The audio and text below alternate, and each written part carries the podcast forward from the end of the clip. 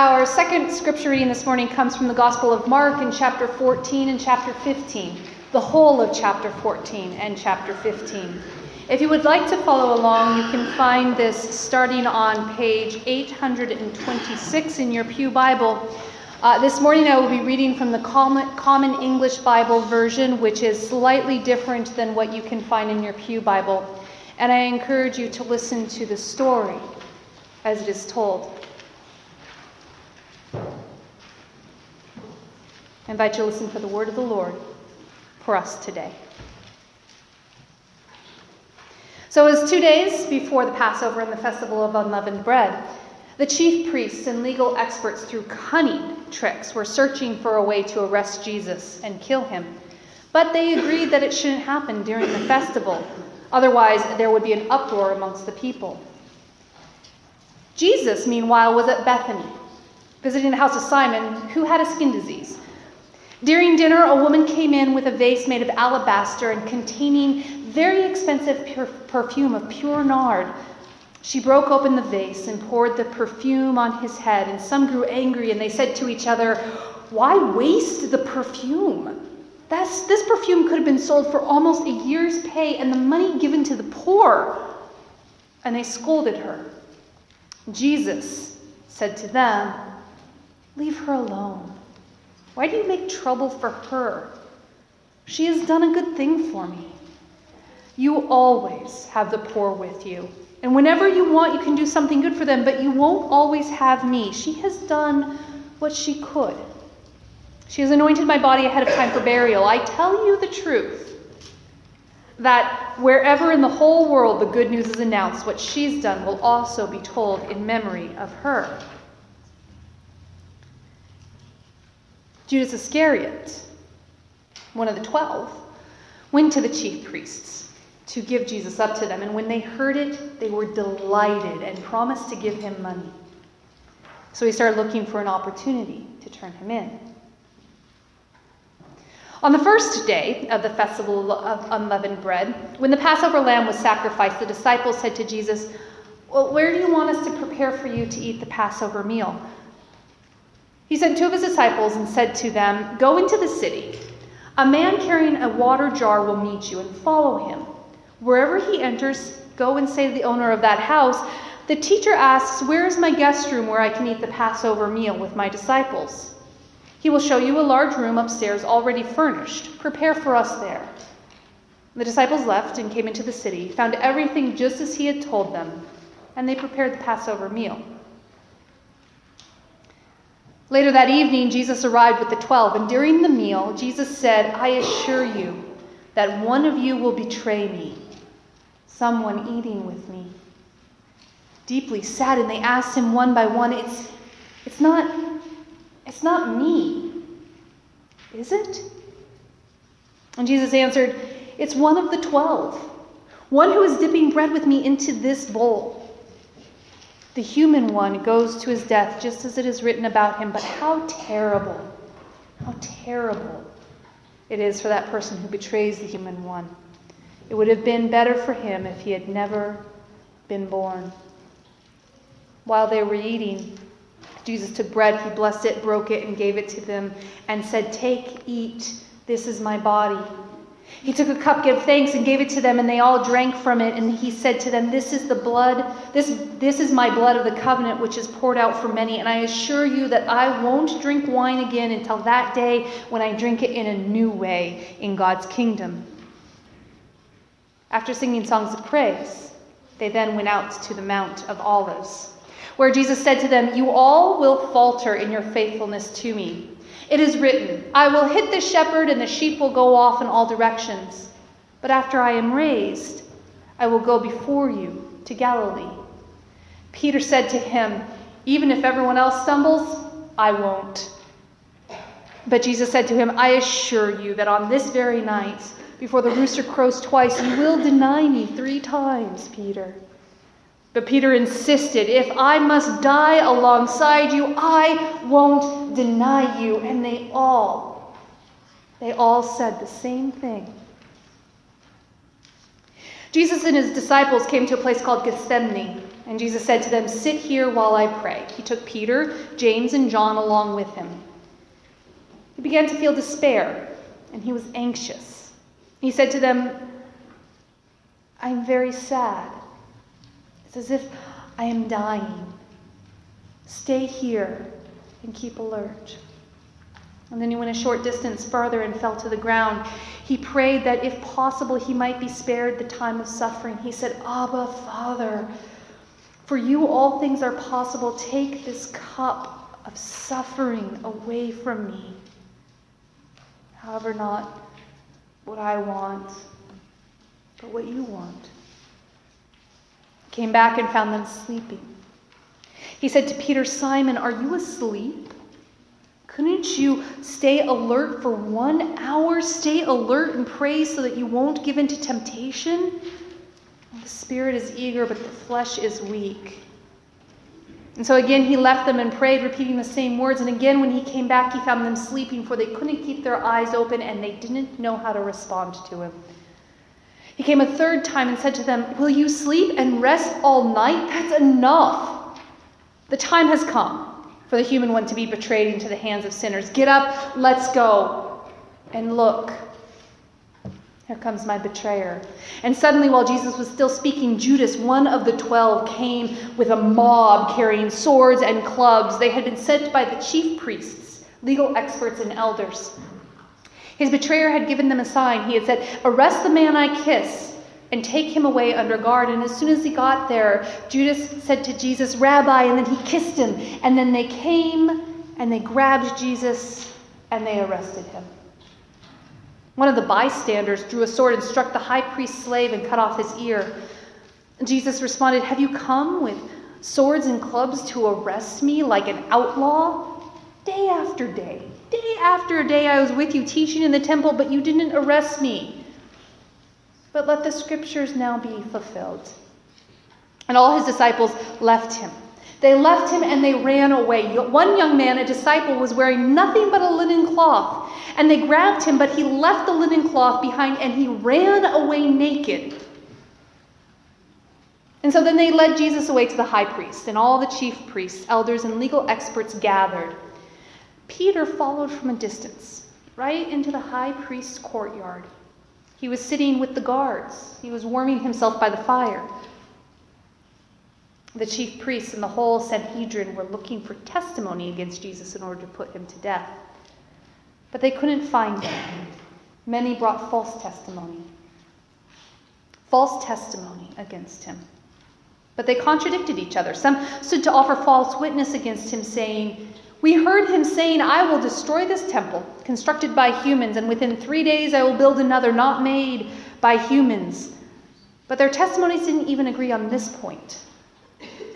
Then the high priest stood up in the middle of the gathering and examined Jesus, and he said, Aren't you going to respond to the testimony these people have brought against you? But Jesus was silent and didn't answer, and so again the high priest asked, Are you the Christ, the Son of the Blessed One? And Jesus said, I am and you will see the human one sitting on the right side of the Almighty and coming on the heavenly clouds. And then the high priest tore his clothes and he said, Why do we need any more witnesses? You've heard his insult against God. What do you think? And they all condemned him, saying, He deserves to die. Some began to spit on him. Some covered his face and hit him, saying, Prophecy. And then the guards took him and beat him. Meanwhile, Peter was below in the courtyard. A woman, one of the high priest's servants, approached and saw Peter warming himself by the fire, and she stared at him and she said, You also were with the Nazarene, Jesus. But he denied it, saying, I don't know what you're talking about. I don't know what you're talking about. I don't understand what you're saying. And he went outside into the outer courtyard, and a rooster crowed. The female servant saw him and began a second time to say to those standing around, This man, he is one of them. But he denied it again. And a short time later, those standing around again said to Peter, You must be one of them, because you're also a Galilean. But he cursed and he swore, saying, I don't know this man you're talking about. And at that very moment, a rooster crowed a second time. Peter remembered what Jesus had told him Before a rooster crows twice, you will deny me three times. And he broke down, sobbing. Then at daybreak, the chief priests, with the elders, legal experts, and the whole Sanhedrin, formed a plan. They bound Jesus, led him away, and turned him over to Pilate. Pilate questioned him, asking, Are you the king of the Jews? Jesus replied, Well, that's what you say. The chief priests were accusing him of many things. Pilate asked him again, Aren't you going to answer? What about all these accusations? But Jesus gave no more answers, so that Pilate marveled. During the festival, Pilate would release one prisoner to them, whomever they requested. A man named Barabbas was locked up with the rebels who had committed murder during an uprising. The crowd pushed forward and they asked Pilate to release someone as he regularly did. And Pilate answered them, Do you want me to release to you the king of the Jews? He knew that the chief priests had handed him over because of jealousy, but the chief priests stirred up the crowd to have, them, to have him release Barabbas instead. Pilate replied, Then what do you want me to do with the one that you call the king of the Jews? And they shouted back, Crucify him! Pilate said to him, Why? What wrong has he done? And they shouted even louder, Crucify him! Pilate wanted to satisfy the crowd, so he released Barabbas to them. He had Jesus whipped and then handed him over to be crucified. The soldiers led Jesus away into the courtyard of the palace, known as the governor's headquarters. They called together the whole company of soldiers, and they dressed him up in a purple robe, and they twisted together a crown of thorns and put it on him.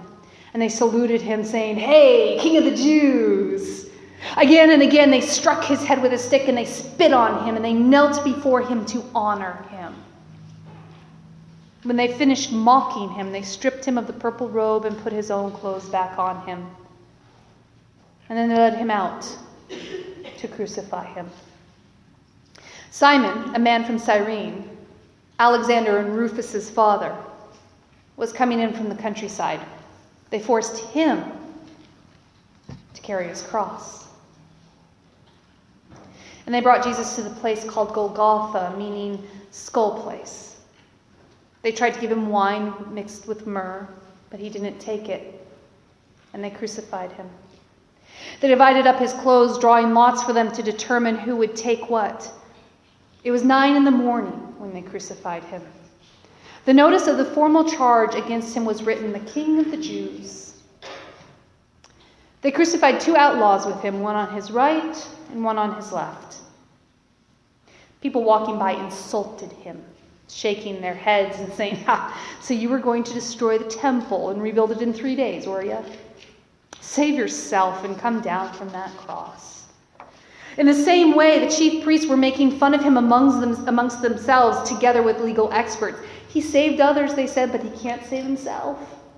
Let the Christ, the King of Israel, come down from the cross. Then we'll see and believe. Even those who had been crucified with Jesus insulted him. From noon until three in the afternoon, the whole earth was dark. And at three, Jesus cried out with a loud shout, Eloi, Eloi, lama sabachthani, which means, My God, my God, why have you left me? After hearing this, some standing there said, Look, he's calling Elijah. And someone ran, filled a sponge with sour wine, and put it on a pole, and he offered it to Jesus to drink, saying, Let's see if Elijah will come and take him down. But Jesus let out a loud cry and died. And the curtain of the sanctuary was torn in two from top to bottom. When the centurion who stood facing Jesus saw how he died, he said, This man was certainly God's son. Some women were watching from a distance, including Mary Magdalene and Mary, the mother of James, the younger one, and Joseph and Salome. When Jesus was in Galilee, these women had followed and supported him, along with many other women who had come to Jerusalem with him. Since it was late in the afternoon on preparation day, just before the Sabbath, Joseph from Arimathea dared to approach Pilate and ask for Jesus' body. Joseph was a prominent council member who was also one who eagerly anticipated the coming of God's kingdom. Pilate wondered if Jesus was already dead, and he called the centurion and asked him whether Jesus had already died. When he learned from the centurion that Jesus was dead, Pilate gave the dead body to Joseph, who bought a linen cloth, took Jesus down from the cross, wrapped him in the cloth, and laid him in a tomb that had been carved out of rock. He rolled a stone against the entrance to the tomb. Mary Magdalene and Mary, the mother of James, I'm sorry, Mary, Mary, the mother of Joseph, saw where he was buried. Sisters and brothers, this is the word of the Lord spoken for you. Thanks be to God. Would you all pray with me? Gracious and loving God, we have heard your word. We have heard the words that you have given us. Now fill our hearts and fill our minds with your word and your spirit, that we may know and follow where you lead. And all of God's children this morning say, Amen. Friends, this morning, it's one of those mornings where I truly feel that the scripture passages that we have read stand on their own. They tell a powerful story. Story of a man coming in to shouts of praise, and at the end of his life, hearing shouts of derision, shouts of mocking, shouts of denial, shouts of death. We hear today a powerful story that challenges us as people of faith who claim to follow and love and serve Christ. These words challenge us to consider in our own lives what are we shouting? They say that our actions speak louder than our words. So our words of our mouth are that we follow Christ and that we we love him and we will go where he leads. But much like Peter and all these disciples, sometimes these words ring hollow. And so I ask you, with the words of your lives, with the words of our lives, with our actions, with who we are and how we are to this world, what kind of shouting are we doing? What are we saying? Are we with our lives shouting out praise and glory to God, or are we shouting out, Look, I don't want to have anything to do with this? Are we shouting out, Look, here comes the Son of God who is working wonders in my life and in the world? Or are we shouting out, I don't want to have anything to do with him? When God calls to us to follow where we are supposed to go, when Christ leads us into difficult things, doing difficult things, and loving difficult people, when the Holy Spirit comes to us and leads us, what kind of shouting do our lives do? Sisters and brothers, this morning, I leave you simply with that question. What do our lives, what do our words, what do our actions, what do who we are and how we are in this world? What kind of shouting does that do?